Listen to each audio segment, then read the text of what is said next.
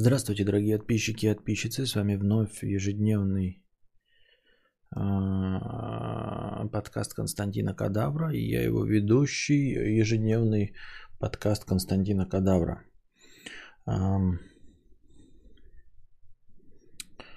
Так, ну что, не знаю, насколько хватит у нас сегодня силёнок. И у вас, и у меня, потому что это уже третий стрим за сегодня. Разного вида.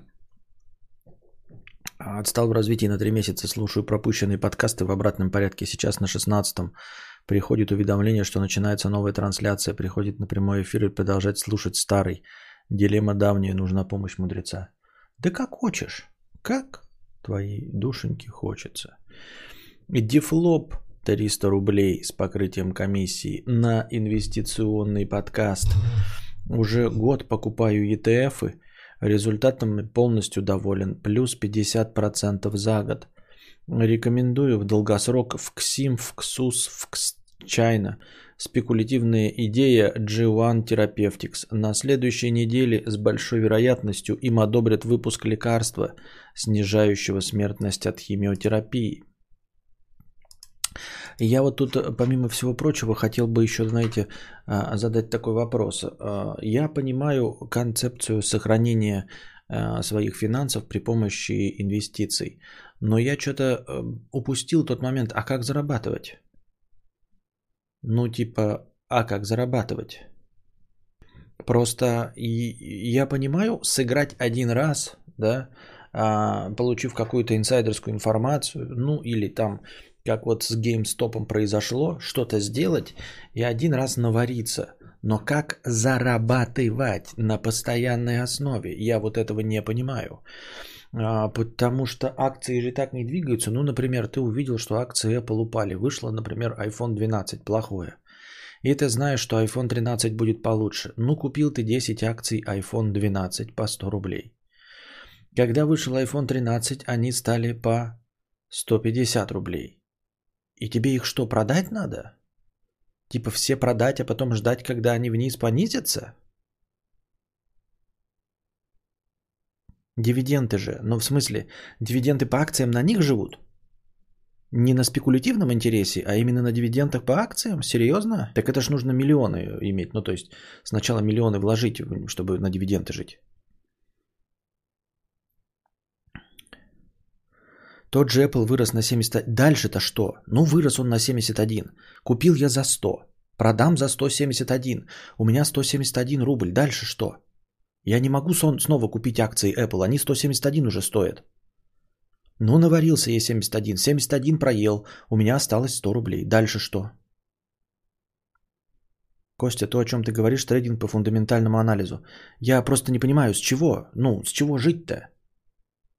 Люди просто там говорят, там сто тысяч положил и давай там куда-то раскручиваться. Я этого не понимаю. Я понимаю, если у меня было десять миллионов, да, э, ну, то, то можно на дивиденды жить. А о чем идет речь? Чаще торгуют внутри дня по теханализу. Э, дивиденды Apple платят. Ну, так это не заработок, на этом не разбогатеешь, это просто вложение. Ну, как я и смотрел лекции. Просто тут мне люди постоянно говорят про какие-то заработки, про подъем тридцать пять процентов. О чем вообще эта речь идет? Что это такое? Я заработал на акциях, там вот, плюс семьдесят пять процентов. И что? Ты потратил эти деньги или что? Я просто не понимаю. Вот я положил сто рублей в две тысячи двадцатом году. В конце две тысячи двадцать первом году они стоили сто семьдесят один строить. Но я же потратить их не могу. Я же потратить-то их не могу. Они же лежат в акциях. Если я продам, я обратно эти акции-то купить не смогу. Я... Давайте, все, давайте, вот вам, с... давайте, как раскрутиться. Есть сто рублей, есть одна акция. Я купил ее первого января две тысячи двадцатого года. тридцать первого декабря две тысячи двадцатого года она стоит сто семьдесят один рубль. Я продал эту акцию за сто семьдесят один рубль. У меня якобы прирост в семьдесят один рубль. семьдесят один рубль я потратил, и все. И что, у меня сто рублей. Ту же самую акцию я не могу купить. Все. Как, о чем идет разговор? Или там, я вложился в акции тоже на долгую перспективу. Купил я, значит, это. То есть, когда я купил акции, да, например, и оставил их на десять лет. Через десять лет у меня больше денег, да, и я вот, например, вышел на пенсию, все акции разом продал, положил деньги в банк и сказал банку выдавать мне двадцать тысяч рублей в месяц. Все, вот это мне концепция понятна от начала и до конца.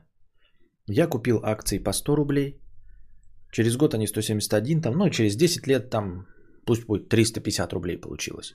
Я продал все за триста пятьдесят рублей и по двадцать рублей в месяц снимаю и живу. Все, концепция мне ясна. Чем больше ты движений делаешь, тем прибыльнее. То есть это получа... постоянный дрочь вот этот, да? Значит, с акциями Apple я вот купил за сто рублей. В конце года продал за сто семьдесят один. семьдесят один рубль я, на эти семьдесят один рубль я живу, а на сто рублей покупаю новую акцию. Правильно? Потому что за сто семьдесят один я же не могу купить акцию Apple, потому что я же ее за сто семьдесят один продал, она сто семьдесят один стоит. Все, она больше сто не будет.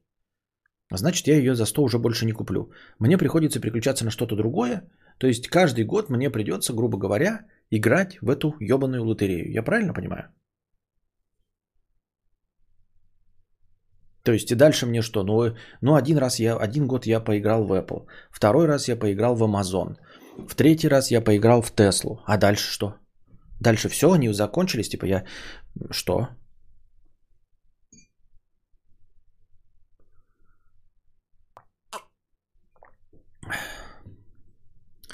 По их принципам нужно пополнять портфель каждый месяц своими деньгами и иногда плюсовые деньги выводить. Но это ж дрочь. Но это ж дрочь тесть. Я понимаю, что в портфеле, да, какие-то акции ушли в минус, какие-то в плюс. В общем, я оказался в плюсе на пятнадцать процентов. Я не рассчитываю ни на какие семьдесят один, двадцать, да. Я хочу пятнадцать. Я хочу, чтобы мои деньги лежали больше, чем в банке. Я хочу, чтобы мои деньги э, приносили мне... Не приносили, а просто сохраняли мой доход э, в пределах, значит, э, больше чуть-чуть, чем инфляция рублевая. И все. В трейдинге торгуются с плечом, то есть интрадей акция ходит на пять процентов, как правило, своя сумма десять тысяч у эс ди, прибыль в день пятьсот у эс ди, это без плеча, можно еще с плечом. Какая-то хуйня непонятная, ветеранка, а то, что ты мне говоришь, это какая-то хуйня непонятная. И ты говоришь, там есть риск потерять стартовый капитал. Этот риск обязательно реализуется рано или поздно. Если ты занимаешься трейдингом раз в день, ну вот каждый день, то вероятность того, что ты единожды все проиграешь, она стремится к ста процентам. Соответственно, ты зашел в десять тысяч, снял пятьсот, потом снял пятьсот, потом снял пятьсот. Хорошо, да? И так каждый день, пока там двадцать тысяч, потом все двадцать тысяч проиграл. В итоге ты в нуле полностью. Вот уж охуительно, блядь.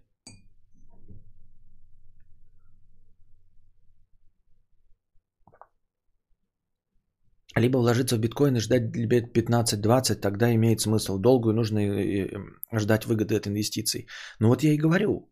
Тогда о чем речь? Почему мне, мне тут советуют? Вот просто мы сейчас прочитали, я конкретно вот по донату, да, читаем. Уже год покупаю и ти эф-ы, результатами доволен, плюс пятьдесят процентов за год. Что такое пятьдесят процентов за год? Ну что это такое? Это какая-то хуйня. Ну, типа, что это значит за год? А на следующий год будет э, минус э, сто процентов, и все, и ты в минусе. То есть, о чем ты вообще говоришь? Что такое плюс пятьдесят процентов за год? Сколько денег ты можешь положить? Если ты ложишь миллион, да, то плюс пятьдесят процентов, плюс пятьсот тысяч за год. Делим на двенадцать, маловато. Если мы ложим, э, ложим э, десять миллионов, то плюс пятьдесят процентов за год, это получаем пять миллионов. Вот эти пять миллионов выводим и на эти пять миллионов живем. Ну так это надо десять миллионов положить. А я-то положил четырнадцать тысяч. А мне-то, блядь, эти инфо-цыгане говорят, что я раскручусь на четырнадцать тысяч. О чем речь-то?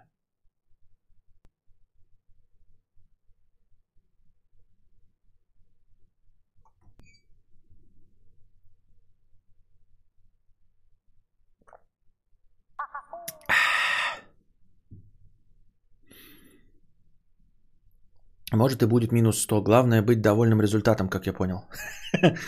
Фиксируем, да? Главное фиксировать и все.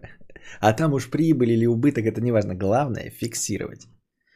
Я очередной эксперт из бесплатного чата. А так да, Костя, и надо желательно целый день мониторить, читать инсайды и приложения, стоп-лосс и оповещения ставить.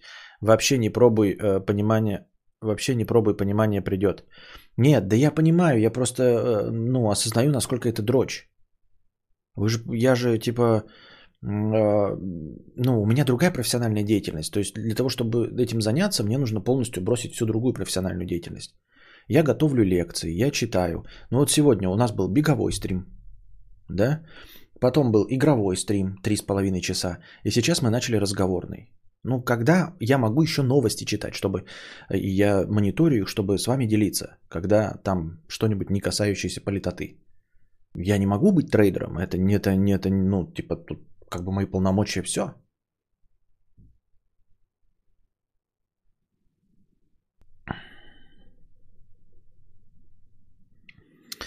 Вот есть канал в Ютубе Оксана Мащенко, она рассказывает, как зарабатывает пассивный доход, все дела с четырёхмиллионным портфелем. Блин, где взять четырёхмиллионный портфель?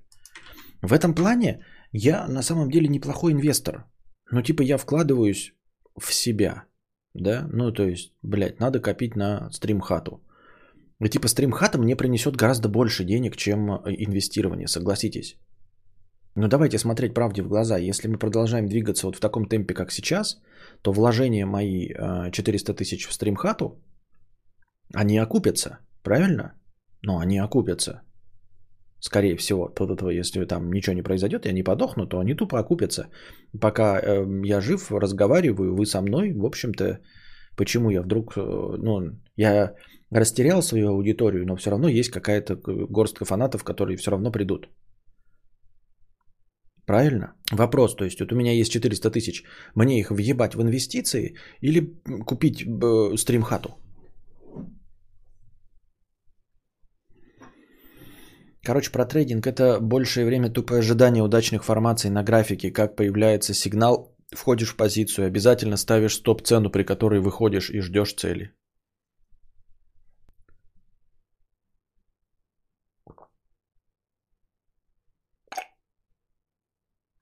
Стримхата – это удочка для рыбака, а все эти стоп-лойсы, инсайды и трейдинг – игра в наперстки. Ну, значит, выходит, мне все равно надо слушать, да, ну, типа вот, как человек сказал, в и ти эф, ну, и ти эф, это, ну, типа, как, фонды, да, ну, и типа, да, ну, просто чтобы э, в долгую, в долгую мои деньги не кончались, то есть вместо того, чтобы откладывать и отсыпать себе тупо в э, этот, как его, ну, в кубышку, вкладывать в акции и все, правильно я понимаю? То есть это просто способ сохранения денег, поэтому а, я все к тому, что имеет ли смысл мне дрочить, хуй, не имеет. Вот тут написал Михаил, вложить то, что дал Билл Гейтс. Я скопировал себе эту ссылочку, посмотрел, да, что в портфеле у Билла Гейтса. Можно первую пятерочку его, этих, как его, прибыльных, туда и купить. То есть не заморачиваться с этим, не читать, не мониторить, вот это вот все. Правильно я понимаю? Что мне настолько сложная вот эта вот схема не надо. Мне нужно на поверхности плавать, чтобы получать. Не, мне не нужно в семьдесят процентов, двести процентов уходить. Мне нужно перебороть инфляцию. Я правильно понимаю?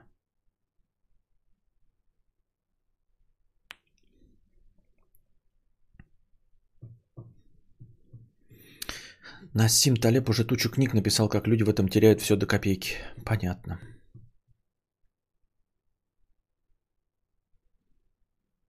Поэтому твой путь эс энд пи пятьсот. Короче, чем больше миллионов, тем больше заработок с нуля, походу, нельзя. Ну, нет, я не про заработок. Про заработок я просто и говорю к тому, что ну, нереально смотреть в моей ситуации на это как на способ заработка.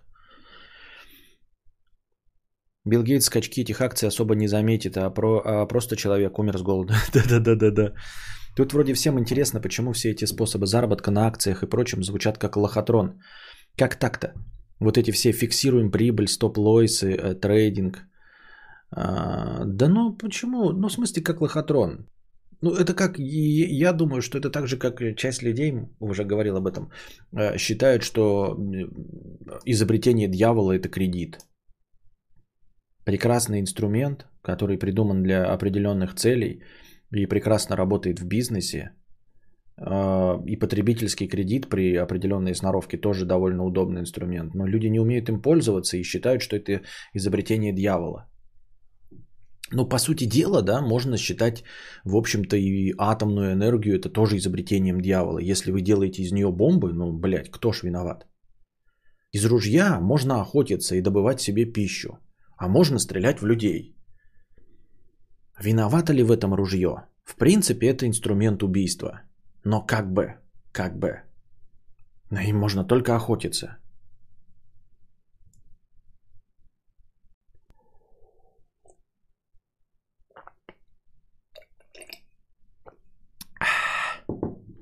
Правильно? Потому что в этой теме полно инфо-цыган и лохотронщиков. А, ну вот интересно, почему в этой теме полно инфо-цыган и лохотронщиков? Ну почему вот именно в этой теме полно э, лохотронщиков? И как они реализуются? Как лохотронщики реализуются? Я не очень понимаю. Ну типа ты продаешь пылесос Кирби, который стоит там три тысячи рублей, продаешь его за сто семьдесят. Это понятно мне, да? Ты сто раз был послан нахуй, на сто первый раз ты продал и уже в плюсе. А... Как реализуются лохотронщики, инфо-цыгане? То есть они работают исключительно как бы на популяризации своего контента через э, низменное желание получить на халяву? То есть, грубо говоря, все, что, все чем занимаются инфо-цыгане и лохотронщики, ну, одно и то же, да, в данном э, разрезе, это они просто зарабатывают себе аудиторию, которую монетизируют тупо как блогеры. То есть вместо того, чтобы быть интересным блогером, придумывать какой-то новый контент, елозить голой жопой по асфальту, ты просто объявляешь себя: я, там, значит, вам ваш тренер по трейдингу, да? А люди сами к тебе идут только благодаря тематике, потому что люди любят халяву, и они, и если ты позиционируешь трейдинг как халявный способ заработать, то ты таким образом при- привлекаешь зрителей. То есть, по сути дела, это то же самое, что, например, порнография. Вместо того, чтобы делать там особенный контент, придумывать, как, не показывая титьки, письки, жопки, привлекать внимание. Это же, ну, сложно, нужно придумать концепцию, нужно заинтересовать, нужно быть интересным, нужно быть хорошим. Все вот это. Вместо этого можно просто, ну, чудесным образом, имея хорошее тело, показывать свое голое тело за деньги. Правильно? То есть легкий способ получить аудиторию. И таким же образом легкий способ получить аудиторию э, заведомо рассказывать просто о каком-то чудесном э, о способе обогатиться. И трейдинг просто взят случайным образом как чудесный образ обога- способ обогатиться. Есть масса других таких же приближенных тем. То есть это просто э, такое поле именно для людей, которые хотят на халяву получить аудиторию. Например, чудесный образ обогатиться. Рассказываю, как наколоть казино. Работать не надо, ничего не надо. Приходишь, казино наебываешь, куча денег. Люди тебя приходят и смотрят, потому что тоже хотят наебать казино. Форекс. Как там, значит, наебывать систему обмена доллар-рубль, рубль-доллар и все остальное. Легко и просто, работать не надо. Люди приходят просто потому, что не хотят работать. И дальше ты как инфо-цыган просто зарабатываешь аудиторию, толкаешь им рекламу и на этом как бы живешь. Я правильно понимаю? Опять же, не хочешь работать, можно показать гуску за деньги. Вот, и тоже заработать на этом аудиторию и деньги. Правильно понимаю? Некоторые просят деньги, которые они сами вложат, куда надо, обещают сто-пятьсот процентов, потому что у них инсайды и все такое. Но это уже откровенное мошенничество. Я говорю про инфо-цыган, которых ты типа за руку-то ни за что не поймаешь. То есть он тебе советует, книжки какие-то свои продает, тренинги производит, где говорит: блядь, ты самый лучший, блядь, подними руки, похлопай, все, молодец. Много лохотронщиков, потому что тема откровенно сложная, а действия ты делаешь сам. Они не несут ответственности о том, как ты понял сигналы и прочие новости. Кстати, порох изобрели для того, чтобы фейерверки пускать, а потом уже начали в оружии применять. Много сделано ради веселья, перешло в опасное военное.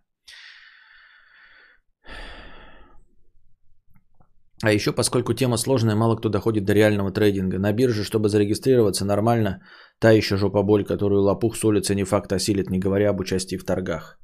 У одногруппника брат занимается трейдингом, и судя по тому, что он его забирал на би эм дабл ю икс шесть, заработок там какой-то есть. По факту обычный экономический анализ и доля успеха. Главное не слушать цыгана, постепенно разбираться самому. Думаю, что никто не будет свои реальные схемы рассказывать. Вся финансовая система – это сатанизм и рабство, примерно с семнадцатого-восемнадцатого веков. Спонсирует рост движения системы. Мы поощряем текущий порядок вещей, получая свой барыш. Вот. Да, кстати, если мы уж продолжим пока эту тему мусолить, я бы хотел еще вот теперь уже на дворе две тысячи двадцать первый год спросить, а нахуя нужны криптовалюты? Ну типа почему до сих пор этот пузырь не лопнул? Ну, помимо очевидного, да, что они ничем не обеспечены, но это полная хуйня, да, это фиат, но чисто на доверии. То есть так же, как и наши бумажные деньги, никто никогда не видел их золотого эквивалента, всем похуй. В точности также никто не видел, в общем-то, криптовалюты. Но мне понятна вера в криптовалюты на старте. Когда всех убеждают, что это валюта будущего, что все перейдут, там начинают какие-то пиццерии продавать свою пиццу за эту криптовалюту, тоси-боси, пятое-десятое. Мне это понятно, но прошло уже вот ебаное количество времени, и как платежная единица криптовалюта ни одна не използуется. Ну, давайте смотреть правде в глаза. Можно только за биткоин купить наркоту и оружие в этом ебаном, блядь, даркнете, и все. Больше ты нигде не можешь использовать ни крип... самую известную, биткоин. Уж не говоря об ебучих эфирах и прочей залупе. То есть это просто все договорились, что они имеют какой-то денежный эквивалент и продолжают вот этот рынок строить. Я понимаю, что это вообще-то плевок всей финансовой системе. Если акции, уже все поняли, что это бумажки, блядь, хуй знает чем подкрепленные, особенно стартапы в ай ти где-нибудь в Кремниевой долине, но все равно есть какое-то ощущение, что имея акцию, ты владеешь какими-то, блядь, двадцатью анальниками-программистами, которые придумали приложение Twitter. И по идее можешь там что-то управлять, они что-то зарабатывают, какой-то заработок делят между акционерами. Ну, как, вот что-то вот осязаемое есть под этими бумажками. А под криптовалютой ничего нет, но это как бы неудивительно, там бы сразу бы так и говорилось. Но ведь их же никто не использует. Ну, типа, как денежные единицы их никто не использует. М? Их же никто не использует как денежные единицы. Ну, типа, время-то прошло, нам же обещали, что их постепенно будут вводиться, все больше и больше. А я к тому, что время-то идет, а никто их и не, не начинает принимать. То есть люди, вот, которые варятся в системе криптовалют, продают, покупают их все, да? Они видят, что они, ну, типа, просто договорились в системе, и вот они продолжают их, ну, продавать и торговать.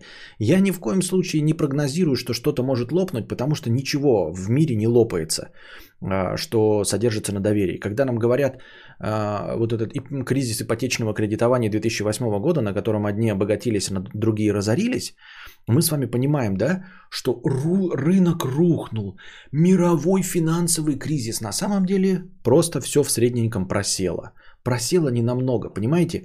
Это, это не значит, что все биржи закрылись, и люди просто такие, ебать, это же полное дерьмо. Давайте больше не будем торговать никакими бумажками. Да? Нет, такого не произошло, понимаете? И никогда не произойдет. Я удивлен, что в этом плане криптовалюта – это вот доведение до абсурда. То есть вообще ничего нет под этим, да? Под акциями, я говорю, там хоть какие-то, блядь, под стартапами написаны, что-то какие-то фирмы кому-то принадлежат, что-то есть. А тут ничего. Мы такие, ребята, давайте вот я сейчас нарежу бумажки, да? Ну просто квадратные бумажки. И объявлю это, блядь, кадавр коин. Вот. И если мы договоримся с вами, ребята, что мы типа... Я пообещаю вам, что буду потом принимать этот кадавр коин в качестве хорошего настроения. И вы начнете этот кадавр коин, эти бумажки нарезанные, торговать друг с другом. И вот все нормально. Действительно, я, как важный для вас организм, объявил, что когда-то буду использовать это как деньги. Вы будете использовать это как платежную единицу. И вот проходит год. Вы торгуете друг с другом. Два. Вы торгуете друг с другом. Там что-то, блядь, на эти три, четыре, пять. И ты такие, кадавра, ты, блядь, будешь их принимать-то? Я такой.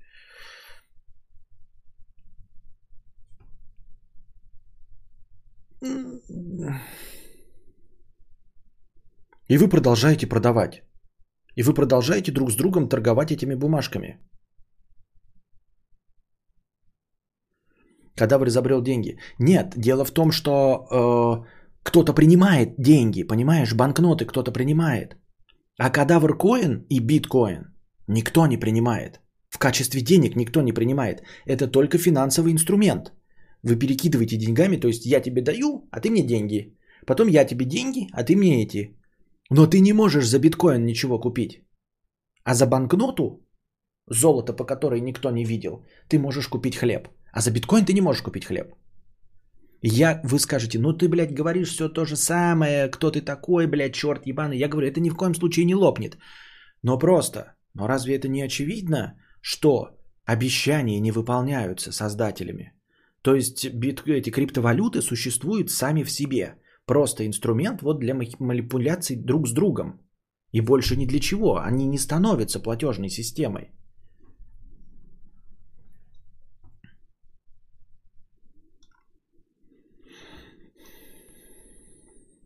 Сделай четыреста именных акций по тысяче на хатон.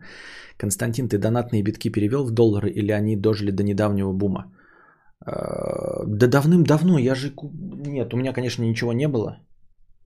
Но можем представить себе, что в какой-то альтернативной реальности на это была куплена беговая дорожка еще три года назад. Теневая власть, теневое правительство, теневая валюта. Если живешь в Сомали, от солнца прикрываешь тряпкой и шнуром слона, биткоины норм. Но они там используются. Ну, то есть ради этого все, вот эти э, живут люди в Норвегии, блядь, Китай, майни, тут это все для того, чтобы в Сомали э, покупать пиратов? Как же них не используют? Весь оборот запрещенки разного характера через крипту. Это капля в море. Это капля в море. О чем? Ну и ладно, но занимаются-то этим официально. Государство, э, экономики и все. То есть представляя себе, что это исключительно платежный инструмент наркотиков и торговли оружием на черном рынке? Серьезно? Моему другу брат подарил эфириум на Новый год, и тот теперь хвастается и говорит, как разбогатеет. Он как бы растет в цене, но не сильно. Сейчас он чуть больше тысячи евро стоит. Понятно, очень интересно. Криптовалюта, она как золото. Его сложно добыть, и оно ограничено в количестве. В этом плане криптовалюта абсолютно то же самое, что и золото. Только... Нет, не то же самое. Потому что за бумажки, которые обозначают золото, ты можешь купить хлеб. А за биткоины ты не можешь купить хлеб. Понимаешь? Ты не можешь купить реальные товары, ты не можешь купить реальные услуги. Ты можешь купить только очень ограниченный э, круг товаров, запрещенных. Вот о чем я говорю. И дело-то не в этом, а дело в том, что все не движется в лучшую сторону. Понимаете? Доверие не появляется, никто не начинает принимать криптовалюты. Лучше не становится с годом в год. Вот я о чем говорю. Именно что лучше не становится.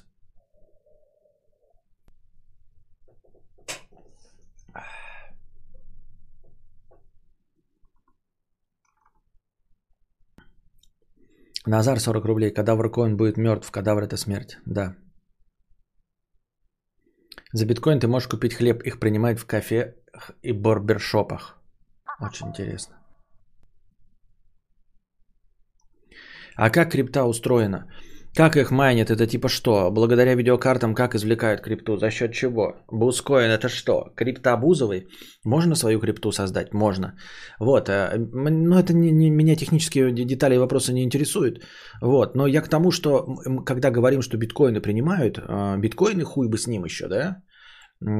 Единственная криптовалюта. А все остальные? Ну вот. Ладно, эфир еще. Какой-нибудь маргинал в барбершоп в Сомали принимает еще эфир. А все. Вот третья валюта после эфира. Она нахуй кому нужна? Хоть кто-нибудь ее принимает? А десятая в списке десяти лучших криптовалют, которые торгуются на бирже. Начиная с пятого места. Вообще хоть где-нибудь используются эти валюты? Как они называются? А люди их майнят, люди торгуют друг с другом этими валютами, наживаются, беднеют на монетах, которые даже никто не обещает, что когда-то будут как-то использоваться. Нет? Нет, не так. За кусок золота я что в магазине куплю? Да ничего, меня пошлют и скажут, ты чё, пёс, хрень какую-то суёшь мне. Покрасил железку и выёбываешься. Нет. Дело в том, что золота нет. Ты приносишь банкноту, и все.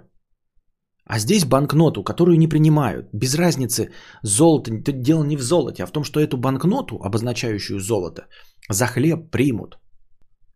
А биткоин за хлеб не примут. Но ведь еще кроме биткоинов есть ебаное количество других коинов.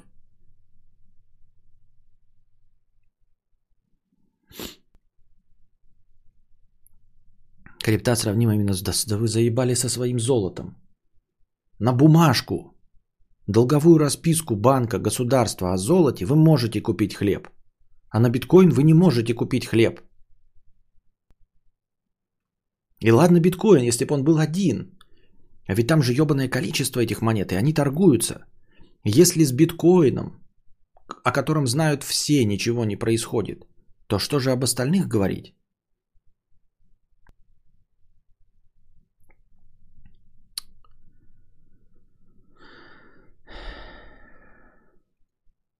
По закону в бумажке содержится часть золота, по крайней мере. Опять вы со своим золотом достали. Зато за золото нельзя купить биткоины. Так, небольшая пауза.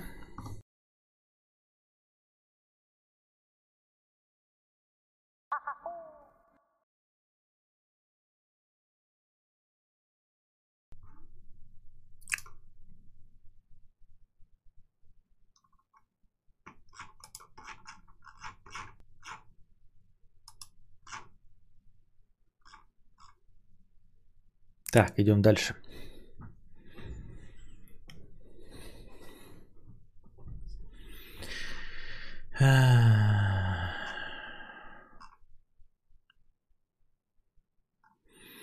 Жора Углероды, пятьдесят рублей. Смотрел прошлые сезоны, когда ты разру- рассуждал про извращение. Тогда ты сказал, что мастурбируешь во время полива цветов. Спустя время у тебя поменялось представление про извращение, или ты продолжаешь те грязные действия?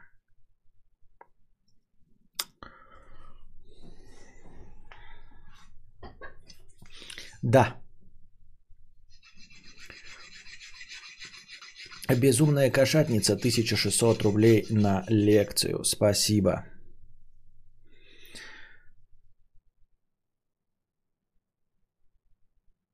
На лекцию. Спасибо. Иникейщик из Зажопинска.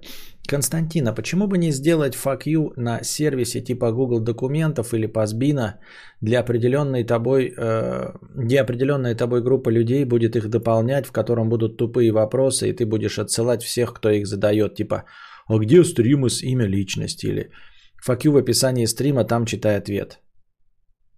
А зачем мне это? Ну для какой цели? Для того, чтобы... Что? Чтобы уменьшить количество времени, которое я трачу на ответы на эти вопросы и трачу ваше настроение. Для, для, мне это для какой цели нужно? Наташка, пятьдесят рублей с покрытием комиссии. Я делаю так. Покупаю в конце года, снимаю прибыль, все, что сверху вложенного. Я, так, я делаю так, покупаю, запятая. В конце года снимаю прибыль, все, что сверху вложенного. Отста... Вот как ты снимаешь? Вот сразу вот этот вопрос, как ты снимаешь? Я вот этого не понимаю, при... принципиально не понимаю. Ну как ты снимаешь? Вот ты купил, как снять, да, давай вот сразу, блядь, будем говорить вот в этих вот интересных цифрах. сто рублей, одна акция, сто рублей. Ты покупаешь ее со сто рублей, в конце года она сто семьдесят один. Как снять прибыль? Продать эту акцию, но ты ее продала.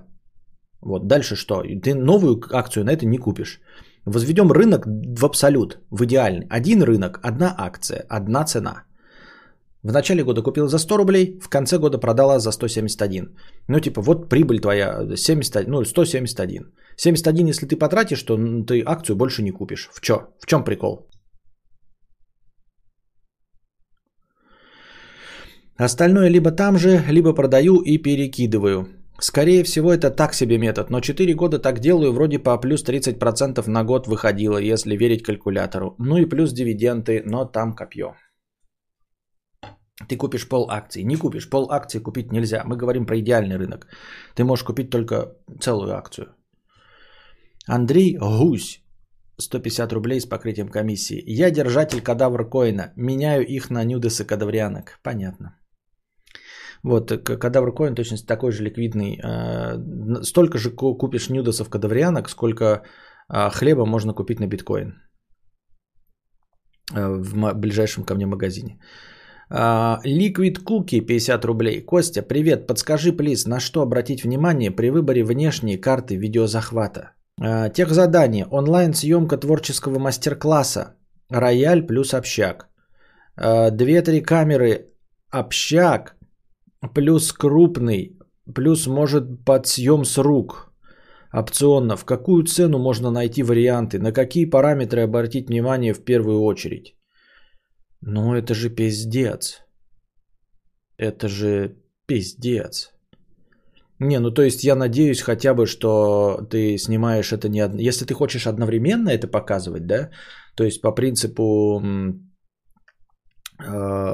видеонаблюдения, когда у тебя на одном экране и рояль показан, да, и общий план, и еще что-то, и потом ты время от времени можешь выводить это э, с, ну, с мелких экранов на большой, то это будет стоить какие-то триллионы денег. Триллионы. Если говорить о, вот, например, четырехкамерной системе, на которую я обращал внимание последний раз, это когда ты сразу четыре камеры подключаешь по эйч ди эм ай и просто между ними переключаешься быстро с пультика. То есть как бы у тебя мини, мини такой микшер, ты такой вот общий план, рояль, там еще что-то, ну четыре камеры, да? На четыре камеры есть решение за тридцать пять тысяч, если мне память не изменяет, было тридцать пять тысяч. По-моему, это было что-то у этих, как их называют, у Blackmagic какое-то решение было, да? Мне память не изменяет. У Blackmagic была какая-то карта видеозахвата на четыре камеры одновременно. Вот, Full эйч ди. Но это между ними переключаться не одновременно работает. Так, Blackmagic, продукты и решения. Что у них там? Мультивью, приложение DaVinci, Resolve, эфирные видеомикшеры, а, сканеры, потоковые трансляции и кодирование. Это что такое? Мониторинг видео, вещательный конкурс. Хуй просышь, блядь, про что вообще речь идет? Blackmagic Web Presenter, преобразование эс ди ай и эйч ди эм ай сигналов для передачи через порт ю эс би как в видео-веб-камеры. Нет, не то. ProRecord, это что-то не то, блядь, где это? Какой-то, блядь, из них был. Вот это, что ли?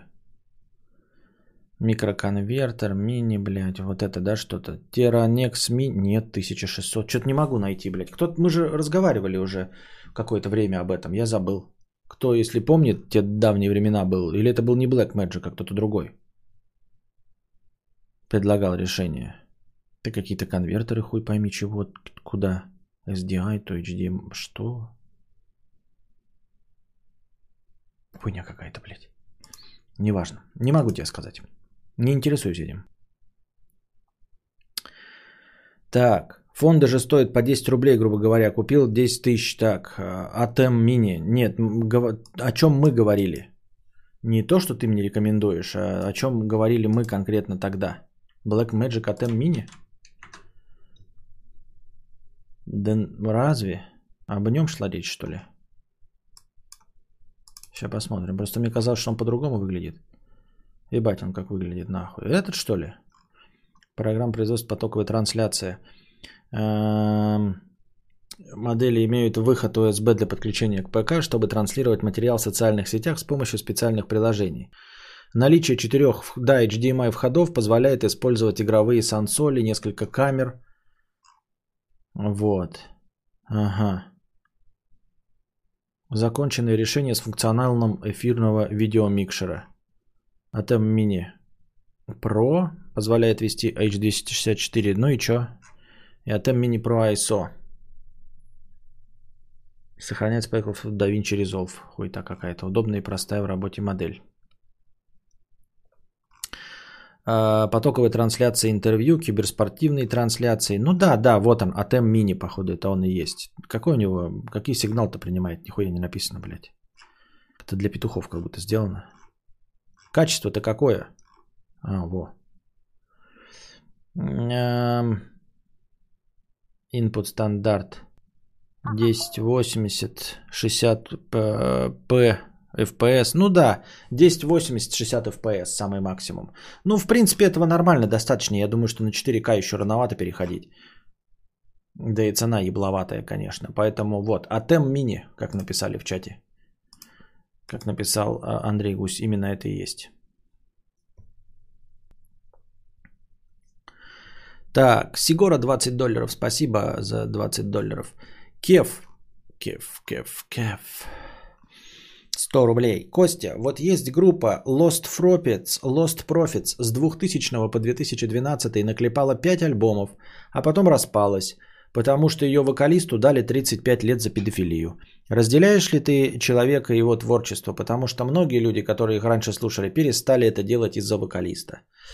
Я не знаю. Я заебался, блядь. Придумал, блядь, вы ставите какие-то, блядь, вопросы, я ебал в рот, блядь. Я не знаю. Как хочешь, блядь. Хочешь, слушай. Хочешь, не слушай. Мне поебать. А, Обломов, триста рублей. Наша постоянная рубрика а, «Что дружит беси». Вот что фигня. Первое. Вдогонку про доктрину Моргана. Ты сказал, что моя четвертая стадия осознанности, когда я даже смотрю на тех, кто может пойти за мной на красный свет через дорогу, сродни созерцанию мира из бочки Диогена. Что, мол, я даже несу ответственность за других. Спасибо, конечно, но это не так. Хотелось бы, но не так. Дело в другом. А. Я не хочу смотреть на чужие кишки. Или если кого-то собьют за мной, я буду вынужден созерцать страдания, смерть, трупы. И настроение мое пойдет по бороде на ближайшие пару дней. Оно мне надо. Вот мне свою психику зачем марать таким? Я лучше постою на красный, подожду. Второе. Б. Уворачиваясь от того, кто пошел за мной как баран, водители собьют меня. Уворачиваясь от того, кто пошел за мной. Понимаешь? Я-то успеваю перебежать, но куда повернет водила во время ЧП, в рот его еби. Возможно, водила догонит меня на тротуаре, уворачиваясь от бабки, которая пошла как овца за мной. Сечешь? Я-то успевал, но задавит меня из-за бабки, плетущейся сзади. Второе. Кстати, ты заметил, что несмотря на то, что по идее взрослее ты должен становиться более бронебойным, но как-то это становится наоборот. Я вот чем старше становлюсь, тем меньше хочу смотреть фильмы, где меня пугают или где кто-то э, дохнет мучительно каждые пятнадцать минут. Да, э, замечал, и вот это же еще касается, например, э, э, терпимости к людям, как я уже говорил. Почему считается, что с возрастом сложнее находить э, друзей? А в молодости легче. Казалось бы, в молодости мы такие непримиримые, такие э, нонконформисты, такие, э, как бы это сказать-то прямо, э, ну, в общем, вспыльчивые холерики, да? То есть, ой, я никогда не буду общаться с человеком, который там, я не знаю, не любит татуировки. Никогда не буду общаться с гомофобом. А с возрастом ты такой, да, как бы мне плевать на людей с татуировками, да, я все принимаю, я принимаю и гомофобию, принимаю и ватников, принимаю все, что угодно, принимаю, но при этом, при этом ты не терпишь человека, то есть раньше ты такой весь из себя, значит, принципиальный, но при этом с людьми сходишься и прощаешь им что-то, а с возрастом ты становишься менее принципиальным, и, казалось бы, ты должен быть раскрыт для новых отношений, дружеских, а на самом деле происходит наоборот. Ты потому что такой, а зачем мне это терпеть? То есть ты больше не вступаешь в споры с этими людьми, не доказываешь им что-то, вот, но потом и за бутылкой пива с ними не миришься. В молодости ты, значит, будешь до усеру доказывать, что металл лучше рэпа, вот, а человек говно, но потом вы выпьете и в итоге помиритесь. А когда тебе за тридцать, ты не будешь доказывать, он скажет, что рэп лучше, чем металл. И ты скажешь, да, я принимаю твою точку зрения, но не будешь с ним пить пиво, и не помиришься, и не захочешь с ним дружить, и больше не будешь с ним общаться. Так что с возрастом, может быть, приходит осознание того, что, ну, типа, люди нафиг, в общем-то, как бы, ну, ты понял, да? Ну, типа, ты ставишь, начинаешь ставить себя выше каких-то а, принципов, выше принципов именно себя начинаешь ставить. Себя как вот окончательное и бесповоротное добро и благо. Вот, и точности так же, вот ты говоришь, бронебойный, ну типа ужасы, это все, конечно, хорошо, но мои нервы мне дороже. Это все интересно, забавно, пила это прикольно, но мои нервы мне дороже.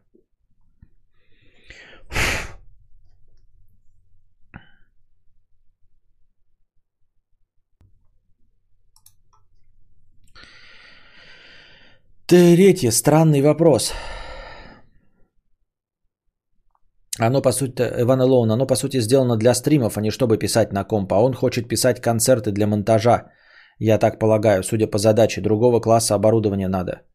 А, да, ну, во-первых, какая разница, кого ты собрался писать, а во-вторых, не было такого э, требования. Онлайн съемка творческого мастер-класса. Онлайн съемка творческого мастер-класса.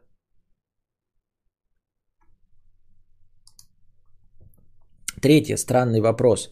Немного про политику, но ничего страшного. Но ничего страшного. А, все мы знаем политиков, которые иногда высирают что-то люто бредовое, но чисто как инфоповод. Типа депутат Миллионов предложил всем, кто старше двадцати пяти лет, но не завел детей, считать геями. Или депутат Жеребесов выкатил закон, что все в семь лет должны проходить службу в детской армии. Ну, такого уровня.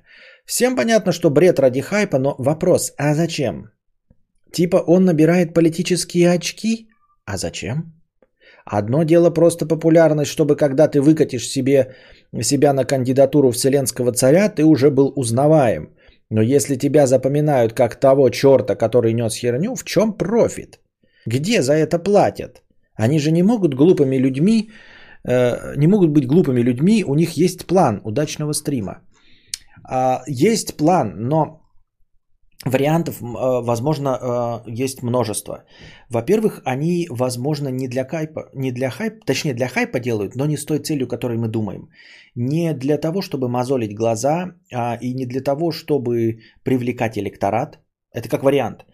А они выполняют свою четкую задачу. То есть они все принадлежат какой-то партии, как, как, какой-то группе людей, как, которые лоббируют определенные интересы. И они это делают, э, ну вот просто они, как, я не знаю, как правильно сказать-то, да, чтобы не из домика на юге Франции. Ну, в общем, забирают на себя интерес публики. Вот, такая у них задача. Быть э, громоотводом. Громоотвод. И громоотвод этот делает не для того, чтобы электричество вырабатывать или еще что-то, а просто отвлекать на себя внимание молнией. То есть они заведомо произносят какую-то вот такую вот непонятную фигню. Им за это, как бы, ну, грубо говоря, платят зарплату. Может быть, так неофициально объявляют, что они всегда получат депутатскую какую-то квоту. Ну, там же есть какие-то там списки, чтобы в следующий раз в Думу войти. Они обязательно войдут в нее. Всегда будут там работать. Вот такая у них задача. Когда что-то происходит непопулярное, они выкатывают какой-то законопроект еще более непопулярный и совсем уж бредовый. То есть работает, как в комедиях говорят, знаешь, там типа ты вставляешь в сценарий заведомо непроходимые шутки, в Советском Союзе как было, да, заведомо непроходимые шутки, их вырезают и оставляют то, что ты на самом деле хотел оставить. Вот, и также здесь люди говорят, ну это ж бред. Потом все это сходит на нет, говорят, ну это, конечно, бред, мы это принимать не будем. Но вот этот мы все-таки примем закон, который изначально хотели принять. И все такие, ух, с облегчением. А если бы это был один, то все бы против него были. Вот, то есть они выполняют свою задачу, в общем, которую перед ними поставила партия и вождь. Это раз. А во-вторых, все-таки, несмотря на то, что мне не нравится принцип черный пиар, это тоже пиар, все-таки, видимо, эта фигня работает. Как бы мы этого не хотели. Оно работает. Это значит, что они где-то э, получают свой мандат, ну, по, набрав в своем округе двести пятьдесят голосов. И принимая вот такие законы, они реально э, светятся в газетах. И потом в следующий раз, когда бабки идут голосовать, они не помнят, с какими законопроектами светился тот или иной человек. Они просто видели его по телевизору. Они видели его рыжую бороду, понимаешь? Они знают его фамилию. И, ну, это знают. Ну, по телевизору уже показывали. Какая разница в каком контексте? Главное, что по телевизору показывали. Узнаваемость. С каким окрасом, к сожалению, никого не волнует. Из тех, кто чаще ходит голосовать, их не волнует, какой окрас был у того, кого они видели по телевизору. Вот и все. То есть, понимаешь, в общем, это для сознательной публики, но эта сознательная публика не ходит на выборы. Для нее, может, важно, с каким э, посылом ты появлялся по ТВ. С адекватным или неадекватным. Но голосуют другие люди. Я так думаю, мне так кажется. Вот зачем это делать. То есть две цели. Они, я думаю, что может быть даже одновременно. Они выполняют какую-то задачу и одновременно светятся. Но поскольку в данном конкретном, в данной конкретной ситуации черный пиар работает. Просто напомните себе и отпечататься в памяти тех людей, которые вот приходят. А, за кого? Программы все равно никого не читал, но вот это лицо знакомое. Ему галочку поставлю.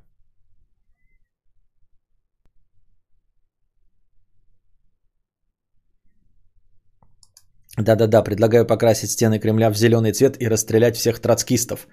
А нахуя в зеленый цвет? Согласен, так себе идея, но рад, что вторая часть возражений не вызвала. Именно, именно, именно по такому принципу, да.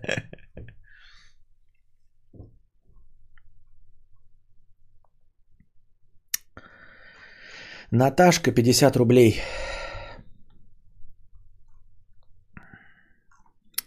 Покупаю минимум десять на фирму. Видимо, акции. Это продолжает наша Наташка, которая зарабатывает. Продаю на ту долю, которая равна проценту плюс за год. А, ну, которая равна превышению. Если покупать одну акцию, схема ломается. Да и смысла в десяти тысячах рублей в акциях нет. Если только так поглядеть, посмотреть. Нужно хотя бы четыреста тысяч, видимо, да? Тут хотя бы раскидать можно было на что-то. А по одной акции это метод по приколу. Понятно. Согласен с вами. Это, Кость, про вымышленное государство, конечно. Ну да, про Дюну. Ликвид Куки, пятьдесят рублей.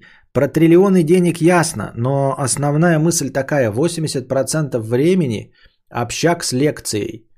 А со второй камеры подсъем клавиш на упражнениях и так далее. Может GoPro сверху подвесить или что. Есть хорошая камера основная, но со стримами раньше не сталкивался. Вот про карту и спросил, хотим для педагога кейс отснять. Так вам нужно отснять или в онлайне вести? Две разные вещи, он человек говорит. Но в принципе то, что для онлайна можно и записывать на о бэ эс-ку, да, и сразу же переключаться и потом не монтажить. Просто непонятно, и, кстати, я не согласен насчет других инструментов. Если вообще у вас есть снять, то для чего эта карта нужна? Карта нужна только для онлайна. Кто-то мне говорил, я почему-то даже не подумал об этом. Кто сказал, что для записи другое нужно? Что за бред? Для записи вообще ничего не нужно. Ты просто записываешь на все камеры, а потом просто монтажишь их в любом порядке, в каком тебе нужно. Если подключать эм, не для трансляции, а не для трансляции карта не нужна. Не для трансляции карты не нужны. Ты записываешь на одну камеру, на вторую, когда угодно включаешь, а потом смонтаживаешь. Все, никакой проблемы с этим нет. Если для онлайна, то я не пойму, при чем здесь вопросы про GoPro. Любую камеру, какую хочешь, такую подключай. Хочешь зеркалку, вон, видео, хочешь без зеркальные камеры, хочешь видео, подключай камеры, где есть эйч ди эм ай выход, хочешь GoPro. Я же стримил с GoPro, это вообще не имеет значения. Если у камеры есть выход эйч ди эм ай, по которому она может передавать сигнал, то все, в общем-то, любая, ну, ты можешь ее использовать. Что удобнее? Если удобнее поставить GoPro, у которой широк, широкий угол и освещение достаточно, там, чтобы видно было хорошо, пусть GoPro будет на одной камере, а вторая, я не знаю, крупный план с боке снимает. Это никакого отношения, значения не имеет.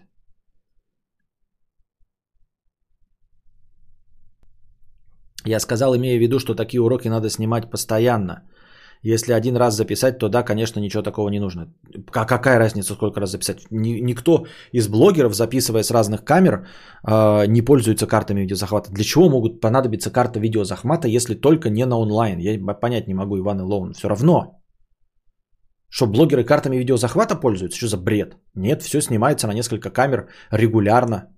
И че, в чем прикол? Не понимаю абсолютно. Карты нужны только для онлайн-трансляции, больше ни для чего.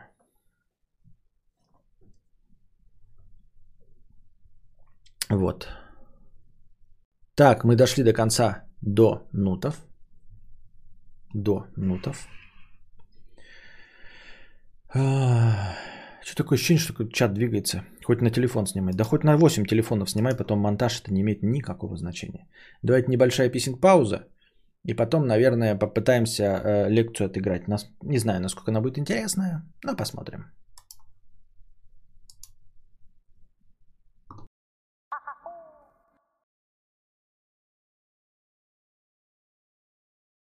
Достаем двойные листочки, записываем.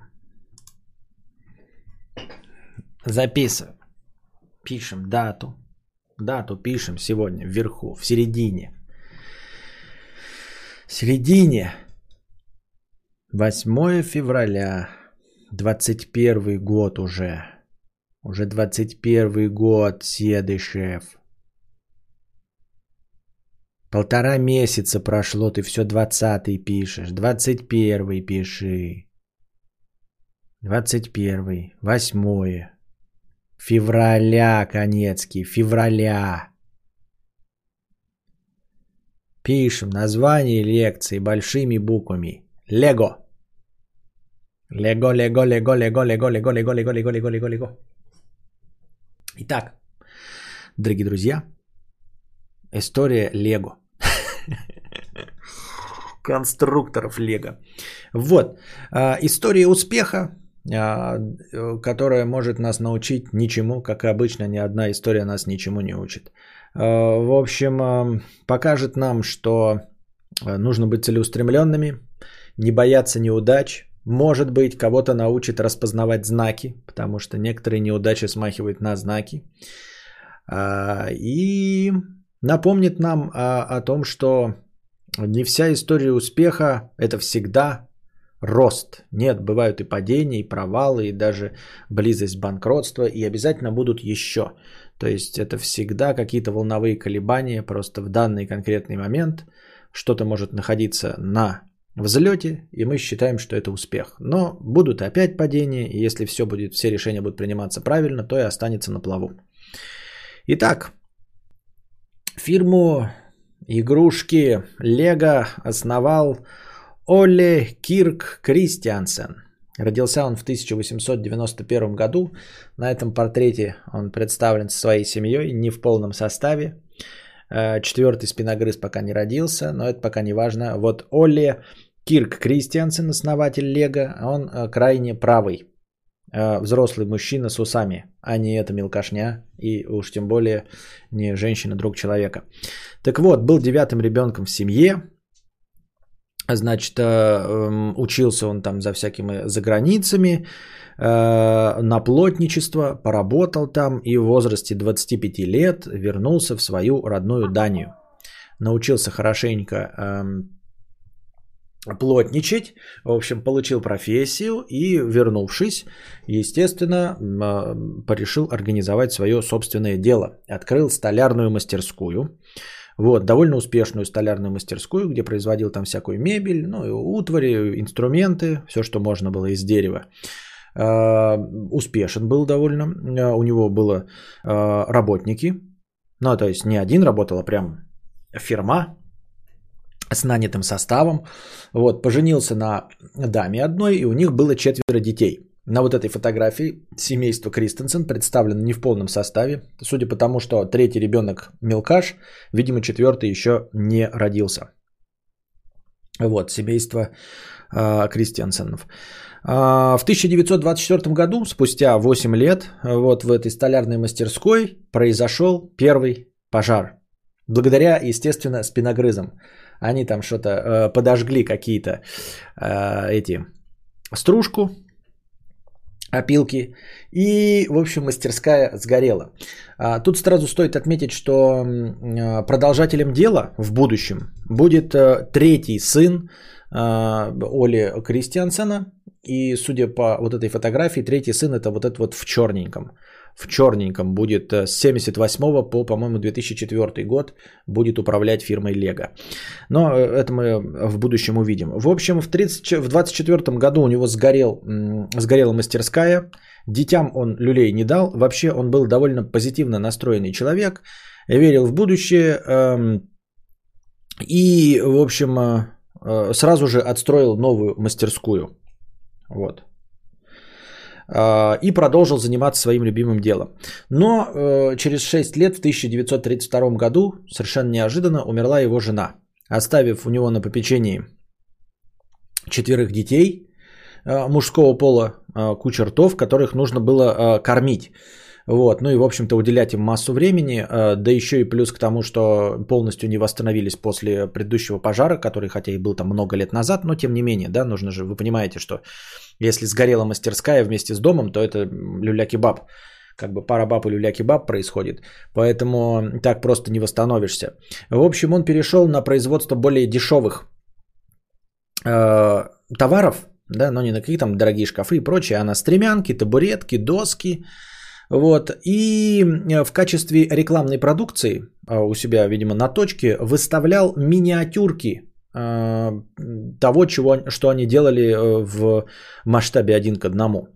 Вот. И вот эти миниатюрки, которые они выставляли в качестве рекламной продукции, натолкнули его на мысль о том, чтобы делать игрушки. И э,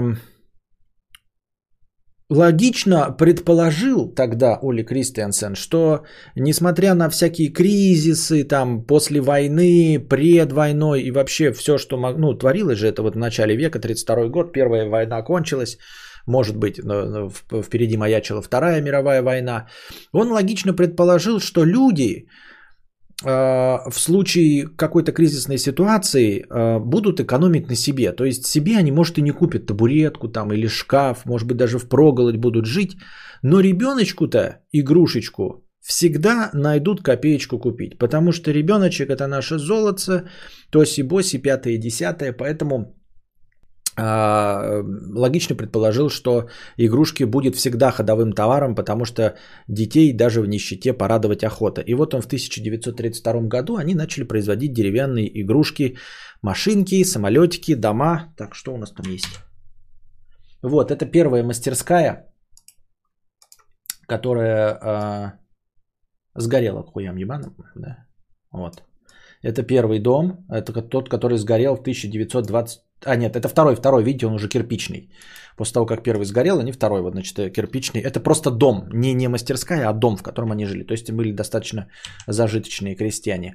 Вот такие вот они игрушки начали делать в тысяча девятьсот тридцать втором году, деревянные. Видите, там повозка, лошадка, э, видимо, что-то похожее на йо-йо, может быть и йо-йо, а, а может быть и хейво за что такое. К тридцать четвёртому году, через два года, да, через десять лет после первого пожара, они уже опять разрослись, у него шесть работников, и они стали уже серьезно производить игрушки. Вот она, фирма Кристиансена, пока она еще не называется Lego, но они уже производят вот игрушки. Смотрите, автобусы, ну, в общем, представлен ассортимент и работники, участвующие в этом балагане. Продолжателем дела, как я уже сказал, будет третий сын Готфрид. Вот. В тридцать четвёртом же году, вот спустя десять лет после первого пожара, решили они, значит, заняться брендингом. Не ребрендингом, потому что до этого бренда не было, а просто брендингом. И среди работников Оле Кристиансен объявил конкурс на лучшее название для их фабрики по производству, ну, в общем, по производству игрушек. По-моему, там что-то пообещал, то ли вина, то ли какую-то, ну, в общем, алкашку хорошую, да, и вкусной еды за победу. Ну, конечно, как настоящий предприниматель, победу он, естественно, присудил себе за придуманное им названием «Лего». «Лего» – это всего лишь легко и просто с датского сокращенное, как это называется? Как, если кто-то знает слово, есть аббревиатура, а есть когда не аббревиатура, а когда составляется из первых слогов или последних слогов. Вот это там отдельное слово есть для, для этого термина. Если кто помнит, скажите, как это называется. Акроним, да. Вот. Лег-годт. Лег, пробел, годт. Первые два слога, лего, составляют название. Лег-год переводится как «играй хорошо». В общем, подходящее название да, полное для игрушечной фабрики, как «Мам, купи», а тут, тут «Играй хорошо». Ну и в сокращенном виде «Лего». Довольно легко запоминается, легко пишется на любом языке, который хоть какое-то отношение имеет к латинице. Вот, в тысяча девятьсот сорок втором году, это получается восемнадцать лет, да, прошло с первого пожара, опять погорел погорела их замечательная фабрика. Вот. И сорок второй год, это уже, ну, середина войны, естественно, Второй мировой. Находятся они в Дании, то есть примерно в, в горящей Европе. Лего Годет, Лего Годет, Лего Годет, да. Находятся они в пламенеющей Европе. Естественно, все материалы на подрасчет идут. Ну и уж тем более в военных нуждах используется дерево. Поэтому они снижают, в общем, производство игрушек из дерева и решают попробовать пластик. Пластик, надо сказать, в тот момент офигеть какой непопулярный материал. Но дело в том, что люди, сорок второй год, да, хотя он уже существовал, это пластмасса, видимо, конечно, чуть-чуть похуже, к стандарту они придут гораздо позже, но тем не менее уже существовала, но не пользовалась популярностью, потому что люди считали, что ну вот вы наших детей, значит, пластиковыми игрушками нам, значит, проторгуете, а вот в пластиковых игрушках что? Правильно, чипы. Значит, дети наши будут играть пластиковыми игрушками, чипируются, вот, пять джи, вот это вот все, недоверие. В общем, большой популярностью они не пользовались, но тем не менее, глядели в будущее, глядели как в воду, и, значит, купили они литейную машинку для отлива игрушек, деталей. Вот, купили ее в Великобритании, и вместе с ней эм, шло как бы, как этот... показательный товар, что вообще может делать эта литейная машина, в общем-то там и был конструктор, прародитель Лего. Это было, были самозащелкивающиеся строительные кубики. Авторский лицензированный продукт Хилари Фишера Пейджа из Великобритании. Вот в тысяча девятьсот сорок седьмом году он это придумал. Это после войны они уже купили литейную машину. И, в общем, купили они литейную машину, чтобы свои игрушки производить. Ну, а там как бы как пример пришло. Вот наша литейная машина может делать вот такие самозащелкивающиеся строительные кубики. Кристиансен этот посмотрел на эти кубики и говорит, бля, охуительная идея. Дело в том, что сам вот этот изобретатель этих самоклеющихся строительных кубиков не поверил в свое изобретение, у него была своя фирма Kitcraft, вот, сдался, в итоге ничего с этого не заработал, прогорел и в конце концов покончил с собой. И вот эта замечательная история о том, что потом, потом Кристиансен взял вот эти самозаклеивающие строительные кубики, переименовал их в автоматически соединяющиеся кирпичики. Прикольно, да? Самозаклеивающие строительные кубики, ну это вот как будто бы ты берешь, короче, Facebook, да? И делаешь ВКонтакте, да? Вот, берешь и делаешь лучше, но в случае с Фейсбуком эм, это возымел, ну, то есть д- д- добились какого-то хорошего результата, и ВКонтакте хороший, да, но только лучше, по моему мнению, там в качестве там дружелюбности интерфейса, всего остального. Ну, вот есть примеры, когда говорят, что Apple были не первыми производителями смартфонов, и это всем известно, если мы обратимся к истории, но мы не будем к ней обращаться, поэтому я даже не вспомню, кто там первый, по-моему, эйч пи кто-то делал, что ли. Делали уже смартфоны по наподобию айфона.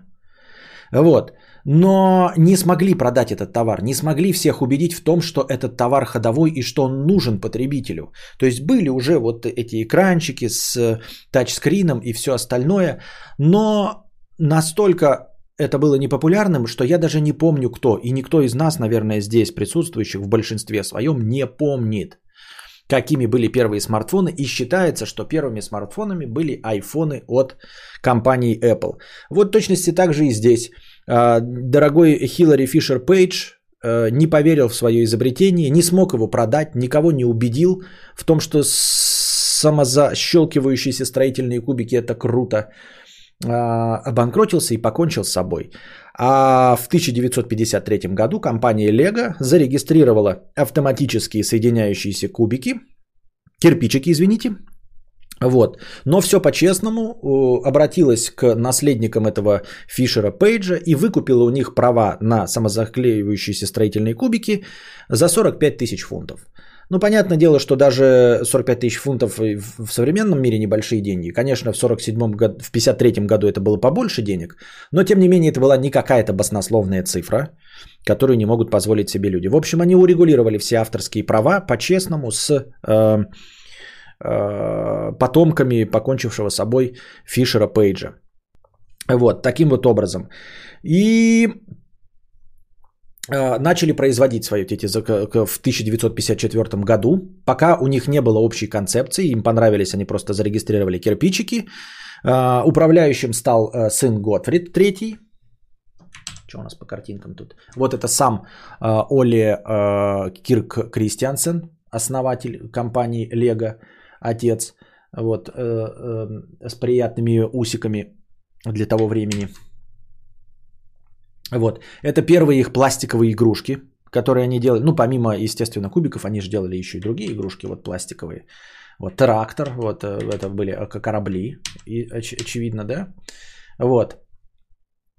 И в тысяча девятьсот пятьдесят четвёртом году правление на себя взял Готфрид, третий сын, но дела шли плохо, как я и сказал, люди не доверяли пластику, потому что детей чипируют, пять джи, нахуй бы оно надо, хотите отравить наших детей, вот, оскорбляете чувства тех, кто верит в дерево, поэтому нужно было как-то проводить масштабную рекламную маркетинговую кампанию. И в этот момент они придумали концепцию «система игры». Вот, концепция в тысяча девятьсот пятьдесят пятом году, через год, да, вот уже под управлением Готфрида, она заключалась в том, что э, детальки подходили друг к другу, что можно было собирать вещи не, э, не обязательно по инструкции, понимаете? То есть э, э, и детали из одного набора подходили друг к другу, детали подходили друг к другу, в принципе, и можно было бы собирать новые вещи. Это и была система игры. Вот. За три года, с пятьдесят пятого по пятьдесят восьмой, они стандартизировали эти свои кубики, придумали, видимо, им формат конечный, и который в конечном итоге в пятьдесят восьмом году запатентовали двадцать восьмого января тысяча девятьсот пятьдесят восьмого года. И начиная с тысяча девятьсот пятьдесят восьмого года и по сей день все кубики Лего стандартизированы. То есть купленный в пятьдесят восьмом году конструктор точности также защелкнется с детальками, выпущенными в две тысячи двадцатом году. Вот, так что если вы найдете какой-то там где-нибудь в Норвегии шестидесятого года конструктор, вы можете быть уверены, что он настолько стандартизирован по вот этой концепции системы игры, что кубики подойдут друг другу и сейчас. Также они в этом году, по-моему, в пятьдесят восьмом, да? По-моему, где-то там же близко. А, да, вот перешли окончательно на а бэ эс пластик. Я, честно говоря, позабыл посмотреть, что это такое, но, видимо, это какой-то довольно распространенный современный э, уже вид пластика, э, который стал стандартом, и стандарт кубиков стал в пятьдесят восьмом году. Вот. Первый набор, вот, который представлен на картинке, именно набором, да, начал продаваться, это набор «Таун-план», городской план. Ну, в общем-то, тут все очевидно, это рекламная картинка, которая показывает первый набор Lego «Таун-план». И в этом же пятьдесят восьмом году, когда они, наконец, стандартизировали и материал, из которого делают а бэ эс-пластик, и стандартизировали и запатентовали кубики, умер отец-основатель Оле от сердечного приступа всего лишь в какие-нибудь шестьдесят шесть лет. Вот.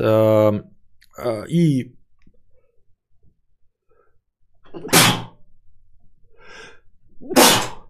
ну и все. Умер и умер, как говорится. Но у нас тут не работают вставки. Все. Через два года произошел опять пожар. Опять пожар. Регулярно преследовали фабрику Лего, как мы видим, пожары.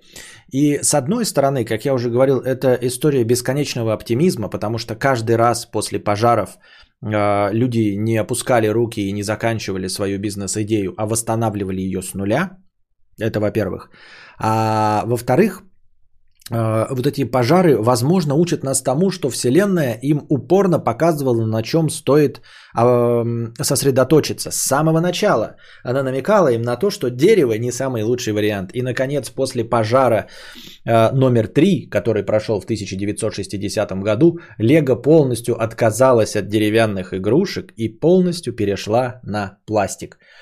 После этого, видимо, больших пожаров не было, Вселенная успокоилась, так что не исключено, что все эти три пожара были устроены карма исключительно для того, что... То есть, знаете, вот как мы все время спрашиваем, дай мне, дай мне знак Вселенной. Вселенная тебе сжигает здание, ты заново отстраиваешь. Дай мне знак, она опять сжигает.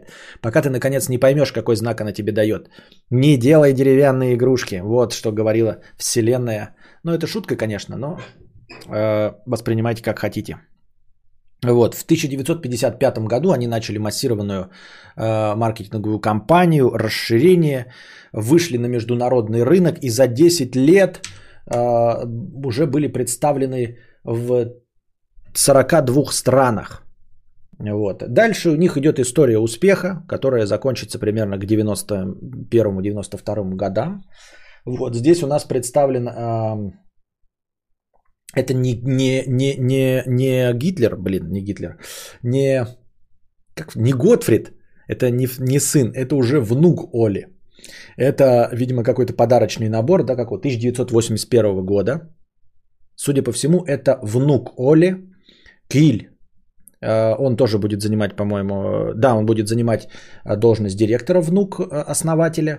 Вот, и он с юбилейным набором Town Plan, то есть вот там первая картинка была, это первый Town Plan, вот он, да, а это уже юбилейный набор, и э, директор компании как бы сам играет и является внуком основателя. Вот. В тысяча девятьсот шестьдесят восьмом году, то это все идет у них рост, все у них хорошо, они открывают первый Леголенд парк тематический, который принадлежит им. Ну, Леголенды — это парки, в которых множество всяких объектов, как обычно, миниатюрных, в масштабе похожих на реальные, там сфинксы, не знаю, сцены из фильмов, статуи свободы, Эйфелевы башни и прочие кремли сделаны все полностью из э, конструктора Лего. В первый же год шестьсот двадцать пять тысяч посетило э, первый парк Леголенд. В шестьдесят девятом году они изобрели, вот, это, по-моему, Готфрид. Это Готфрид, да? А это уже внук. А это Готфрид, сын который. Вот, это, видимо, выставочный какой-то павильон, а может быть это первый Леголенд, хрен его просышь. В тысяча девятьсот шестьдесят девятом году они выпустили одну из своих самых популярных серий Lego Duplo. Вот, для детей чуть младше возраста. И Duplo, как вы, наверное, догадались, если... изучали хоть какой-нибудь язык, имеющий отношение к латинскому. Дупло, дупль, дублирование. В общем, просто двойной размер. Дупло. Вы можете сказать дупло, но на самом деле дупло. Просто дубль. В общем, размер кубиков ровно в два раза больше, чем оригинальное Лего. И сделано это, видимо, все лишь для того, чтобы маленькие дети не могли его проглотить и съесть. Поэтому. Ну, естественно, упрощенные, никаких сложных больших схем, да и кубики в два раза больше. Это одна из самых популярных серий и остается и по сей день, но которая была в один момент прекрасно и закрыта даже. Но мы до этого еще доберемся. Вот это было Lego Duplo. Вот. В тысяча девятьсот семьдесят седьмом году, уже через восемь лет, то есть у них регулярно появлялись какие-то новые серии, у них все, все шло по нарастающей, все было хорошо, с какой-то регулярностью они выпускали новые серии, какие-то были популярны, какие-то нет, но они на этом сильно не сосредотачивались, то есть не было такого, что по восемь разных серий выходит в год. И в общем-то это была довольно рабочая стратегия. В тысяча девятьсот семьдесят седьмом году а, тоже популярная серия появилась Lego Expert Builder. Есть у нас? Нет такой? Нет. А, а, которая в, у, уже в наше время пере... не знаю, как правильно выразиться, ребрендилась в Lego Technic. Вот, то есть вы уже могли застать Lego Technic, хотя называлась она в первоначальном варианте Expert Builder. Те самые знаменитые человечки, которых мы видим вот на этом изображении Lego Island, называются мини-фиги. И они появились не сразу с кубиками, как мы можем себе представить. Нет, На самом деле, как мы видим, кубики-то появились в пятьдесят восьмом, стандартизированные, хотя появились в пятьдесят пятом, но в пятьдесят восьмом уж стандартизировались. А мини-фиги, вот эти знаменитые желтые человечки, появились в семьдесят восьмом, через двадцать лет. двадцать лет Лего существовало без своих знаменитых человечков. Представьте себе, представьте себе. Так что, покупая конструктор Лего, начиная от пятьдесят восьмого, от момента стандартизации до семьдесят восьмого года, в течение двадцати лет, не ожидайте, что там будут какие-то человеки. Вас не обманули, их там действительно не было. Потому что в семьдесят восьмом они только появились. Вот. К тысяча девятьсот девяносто первому году они входили в десятку крупнейших предприятий, производящих игрушки. Но в тысяча девятьсот девяносто втором году их прекрасная история растущего бизнеса начала довольно быстро заканчиваться. Снижение продаж. Вот. Людям, в общем, начинают надоедать стандартные наборы. Нужна какая-то... Ну, девяносто второй год. Это поколение уже эм ти ви.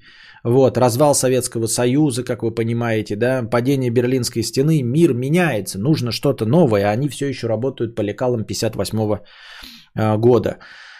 И заканчиваются их, наконец, тут, видимо, по датскому законодательству, патенты на их и вот эти кубики, кирпичики, которые они зарегистрировали. Начинаются заканчиваться эти патенты, и, естественно, рынок заполоняют э, дешевые копии. Именно дешевые и именно копии. Э, естественно, ну, конечно, они гораздо хуже по качеству, но благодаря своей дешевизне они начинают очень сильно отгребать рынок у Лего.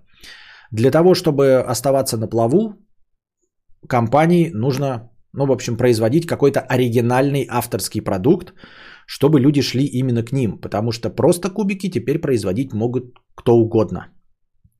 Конечно, пластик может не такой, качество не такое, но, в общем-то, люди же говноеды, лишь бы подешевле было. Поэтому нужно придумывать что-то поинтереснее. Вот. Решили расширять ассортимент. На самом деле решений было принято множество, и почти все они были неправильные и спорные. Да? Хотя, казалось бы, вот на тот момент, если нам сказать, без предупреждения о том, к чему это приведет, я думаю, что многие из нас приняли бы то же самое решение. Начали расширять по э, количеству парков, то есть э, сопутствующие товары. Да? Леголенды начали открывать парки, э, фирменные магазины, где торговались не просто в магазинах игрушек, а только э, товары Лего. И открыли свою, значит, эту студию э, игр, которая была довольно популярна, делала игры по э, франшизе Лего. Вот. Э, дальше они взяли, уволили всех пенсионеров, дизайнеров, которые занимались э, старыми э, наборами, ну, в общем, и придумыванием новых э, наборов Лего, и наняли инноваторов. Блять, по лучшим колледжам Великобритании дизайнерским наняли ёбаных, блять, дизайнеров с крашенными волосами, которые пришли и начали творить полную хуйню. Потому что дизайнер это, блядь, не означает... Ну, наличие диплома дизайнера не говорит о том, что ты вообще хоть в чем-нибудь что-нибудь понимаешь. Эти новые дизайнеры начали ебашить э, авангард, начали придумывать, начали делать какую-то э, новую хуету э, и новый этап жизни Лего охарактеризовался огромным количеством провалов, потому что эти инноваторы, эти дизайнеры, э, они, конечно, изощрялись в изобретении новых наборов, но они нихуя не понимали, в общем-то, в играх. Это были не специалисты в играх, они не знали, что нужно детям. Это были охуительные дизайнеры, наверное, которые могли придумать пиздатый тостер. Вот. Но ничего не понимали в играх и в том, что нужно детям. Поэтому они делали до хрена чего, выпускали огромное количество новых наборов, но э, слишком много было среди них провалов, а при этом э, никто не следил за тем, что продается хорошо, а что плохо. В общем, э, помимо того, что дизайнеры говна, э, правление все, в общем, этот менеджерский ста- старый состав боссов, были, судя по всему, конченые говноеды. Во-первых, вот эти решения, которые они принимали по, по увольнению старых и по найму новых, кажется логичным, да? Но нанимать дизайнеров, не имеющих отношения никакого к играм, довольно странное решение. А дальше окажется, наперед забегаю, что они еще и хуевые управленцы. Никто не следил за тем, что вообще происходит. Вы понимаете? Это вот еще пример того, что какая-то глобальная корпорация, которая до сих пор у нас существует, в определенный свой период управлялась людьми, которые понимают в управлении хуже, чем вот любой из вас. Они совершали какие-то такие фатальные ошибки, что, например, они продавали наборы какие-то, да, в которых одна деталь могла стоить дороже всего набора. То есть у них не было фундаментальной базовой аналитики, они не знали, сколько стоит каждая деталь, понимаете? То есть валом мы тратим на производство там сто миллионов, продаем это за сто десять миллионов, а что конкретно какая-то деталь там может стоить двадцать долларов по производству, а все остальные полцента, их не волнует, они могут продавать набор за доллар, хотя в нем одна деталь двадцать долларов стоит, понимаете? Гнались за инновациями просто вот напролом, типа давайте новые наборы ебашить. Какие наборы продаются хорошо, какие плохо, их не волнует. Главное это инновации, главное нанотехнологии. Вот, как, конечно, у них было, эм, э, были и победы. Ну, например, вышла серия Bionicle, это удача, которая до сих пор существует, Lego Bionicle. Вот, но они в две тысячи втором закрыли Lego Duplo. Ну типа, бля, старье же, хули мы его с шестьдесят восьмого года выпускаем, и закрыли одну из самых популярных серий Duplo, которая была на втором месте после основной серии Lego. Вообще просто против после кубиков. Да? Они закрыли Duplo в две тысячи втором году. Вот. И не следили ни за чем. Также у них было одно, ну, интересное решение. Это решение покупки лицензий и выпуске наборов по лицензиям. Купили они, значит, первую лицензию на «Звездные войны», и она выстрелила в пять раз больше ожиданий. Ну, то есть, думали, как-то покупится, она охуительно окупалась. То есть, продажи наборов по «Звездным войнам» были охуительные. На этой волне они купили еще э, Винни-Пуха и Гарри Поттера. Вы наверняка их видели э, в двухтысячных годах. Вот. Но они не имели большого успеха, а здесь проблема заключалась в том, что, видимо, «Звездные войны» э, равномерно популярны по истории своего существования, а Винни-Пух и тем более Гарри Поттер выстреливали только в моменты выхода фильмов новых. Если нет нового фильма, то, в общем-то, Гарри Поттер нахуй никому и не всрался. Особенно в игрушках Лего, понимаете? Успех приходил только с кино. Вот. И в один прекрасный момент они обнаружили, что у них убытков на восемьсот миллионов долларов, да, поняли в начале какого-то года, что до конца этого года они могут не дожить, и наняли аналитика Вига Кнудсторпа, который пришел, настоящий просто финансовый аналитик, и обнаружил всю вот эту хуйругу, о которой я вам говорил, что детали дороже набора, вот, наборы дешевле вообще в принципе своей себестоимости продавались некоторые. Обнаружил совершенно нездоровую канитель с тем, что ну вот в самые, в самые худшие свои времена, оказывается, девяносто насколько дизайнеры, да, которые должны заниматься промышленным дизайном, он же должен быть не просто красивый, это же должно быть еще и легко воспроизводимо, да? Оно же должно еще как-то дешево стоить, правильно? Ну то есть ты что-то делаешь, оно должно быть качественным, но при этом не удорожать, то есть там Sony PlayStation сто лет пытается найти там какой-то материал, чтобы сделать это вот приятным на ощупь, но чтобы это не стоило при этом десять тысяч долларов за один джойстик, правильно? А там, видимо, какие-то были совсем оголтелые дизайнеры, и он когда пришел, этот аналитик, да, и провел анализ, вышел и думает, блядь, сейчас меня уволят за всю эту хуйню, ну просто пиздец, блядь, там ад и Израиль творился в компании Lego. Он обнаружил, что девяносто процентов деталей, девяносто процентов ну, наименований встречаются только один раз. Чтобы вы понимали, да, кубик, его можно, вот если это стандартный кубик цвета, ты можешь из него дом сделать или что-то остальное. Когда вы делаете какой-то набор, вы всегда используете, иногда там есть оригинальные детали, которые, ну там, например, какая-нибудь пушка, да, и она, ну вот, приделывается только, например, к какому-нибудь звездолету. То есть эту пушку больше, в общем-то, ее там, ну, не приделаешь ее к ферме там или еще что-нибудь. И он обнаружил, что девяносто процентов наименований деталей одноразовые, понимаете? Их нельзя больше нигде использовать. Ну, это ж пиздец. Ну, на что дизайнеры рассчитывали? Вот. Никакой унификации. А дело в том, что одна форма для отливки, да, то есть, я как понимаю, одна форма для отливки, то есть это вот одна деталька какая-то делает, стоит пятьдесят тысяч евро. пятьдесят тысяч евро. Ну, понятно, по максимуму какие-то подешевле, но все равно. Одна деталька могла до пятьдесят тысяч евро стоить. Вот. Обнаружил, что, ну, с момента вот... С начала девяностых, когда все пошло не так, количество деталей увеличилось в два раза. Наименование с шести тысяч до двенадцати тысяч. Вот. То есть двенадцать тысяч одновременно разных деталей производилось. Тогда как у них якобы система игры универсальный конструктор, куда плодить детали, девяносто процентов из которых используется один раз. Это не универсальный конструктор уже получается, очевидно же, правильно?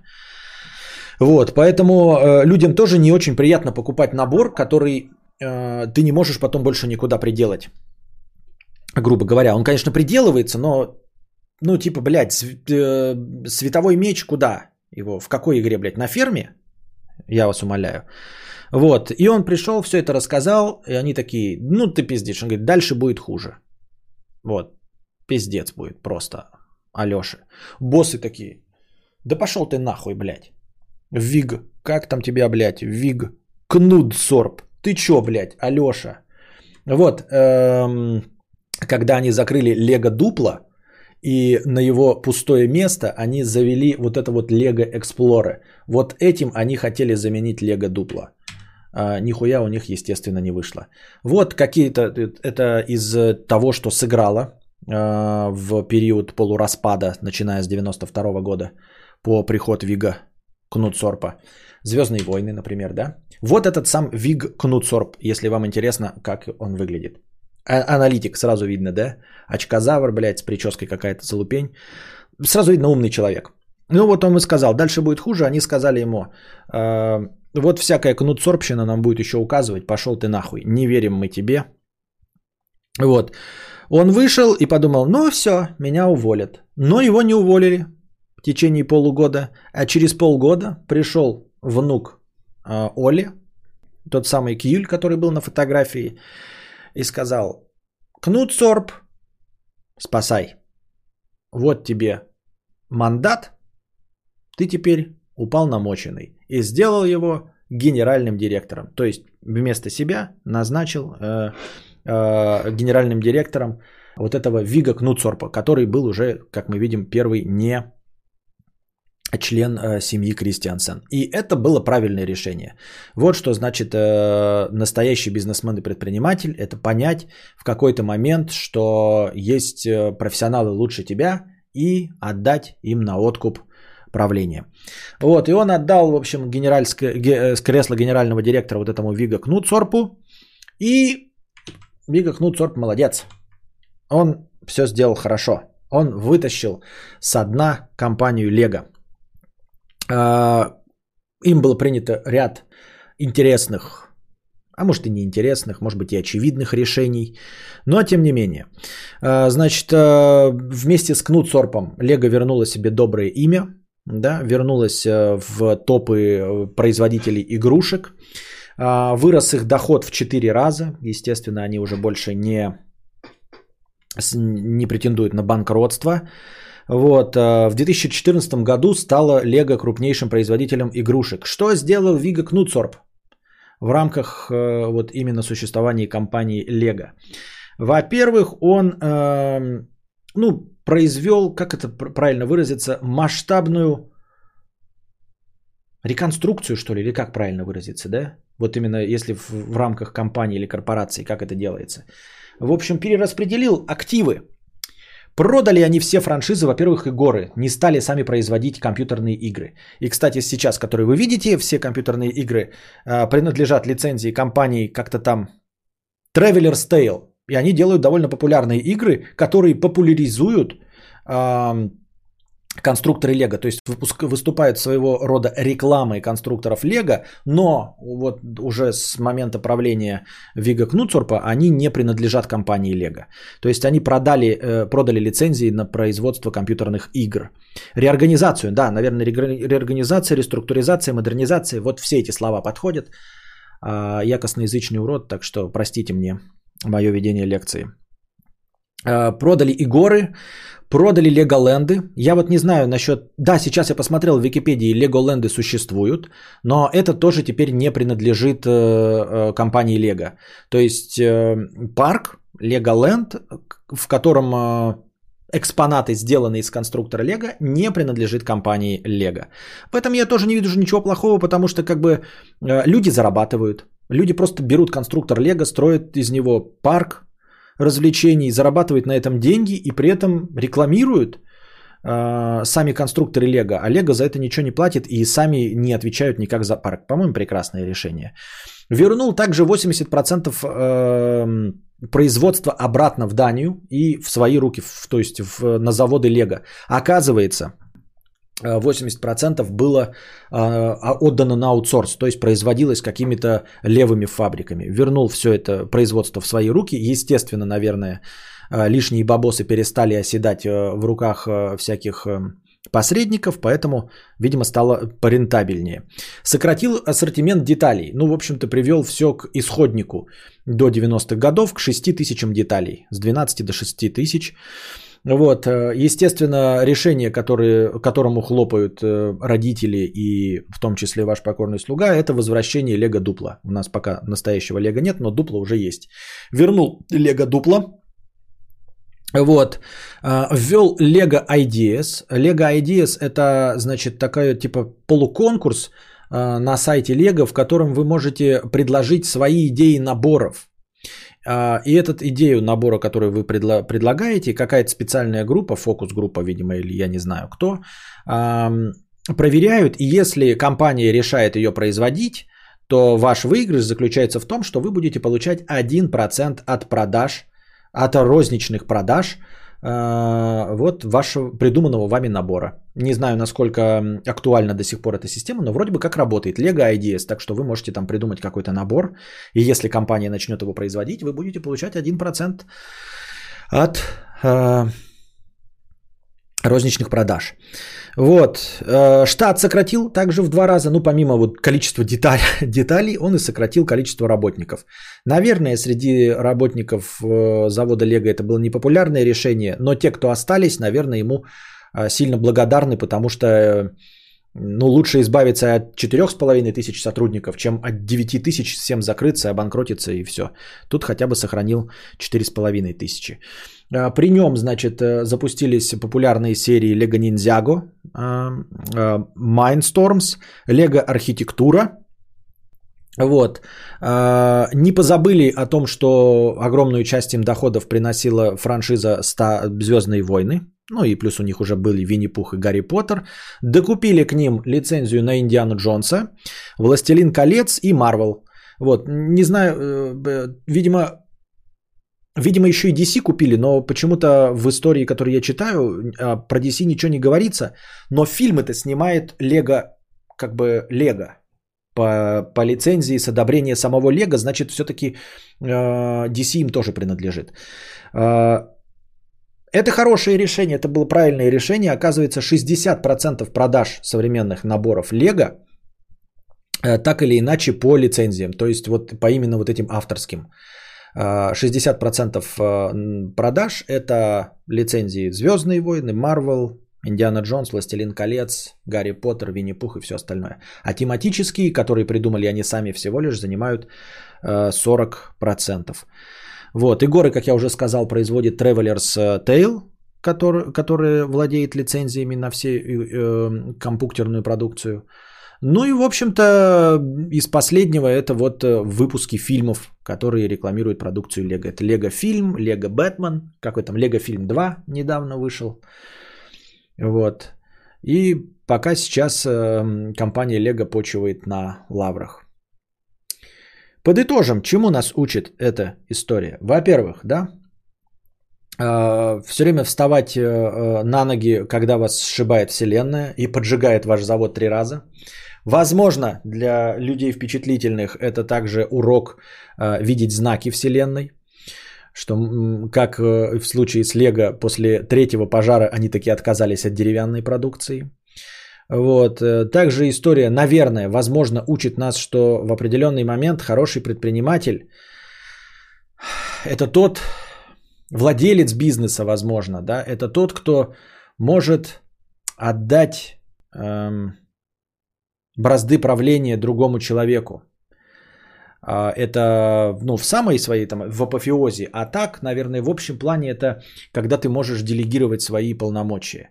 Ну и также история э, учит нас тому, что э, боссы, сидящие много-много лет в креслах э, большой корпорации, известной на весь мир, э, совсем не обязательно являются умными людьми и умеют хоть как-нибудь управлять. Если, если уж в компании Лего, которую мы все знаем, принимаются такие идиотские решения, как закрыть Lego Duplo, да, как э, не считать, э, на какие детали тратится больше денег. Вот, не знать, что набор стоит э, дешевле себестоимости. Если вот такие банальные тупости делаются в мегакорпорации, то чего уж ждать от обычных людей, понимаете? То есть э, рассчитывать на то, что ты встретил большого босса и что ожидаешь от него какого-то поведения, э, вполне возможно, что твои ожидания будут неоправданы на том лишь основании, что он двадцать лет сидит в кресле многомиллиардной компании. Это ничего не значит. Такие вот дела. Такая вот, по-моему, небольшая лекция получилась, да? Надеюсь, вам понравилось. А настроение наше сегодняшнее закончено. Соблюдайте социальную дистанцию, носите маски, обрабатывайте руки, старайтесь как можно меньше контактировать друг с другом. А пока держитесь там. Вам всего доброго, хорошего настроения и здоровья.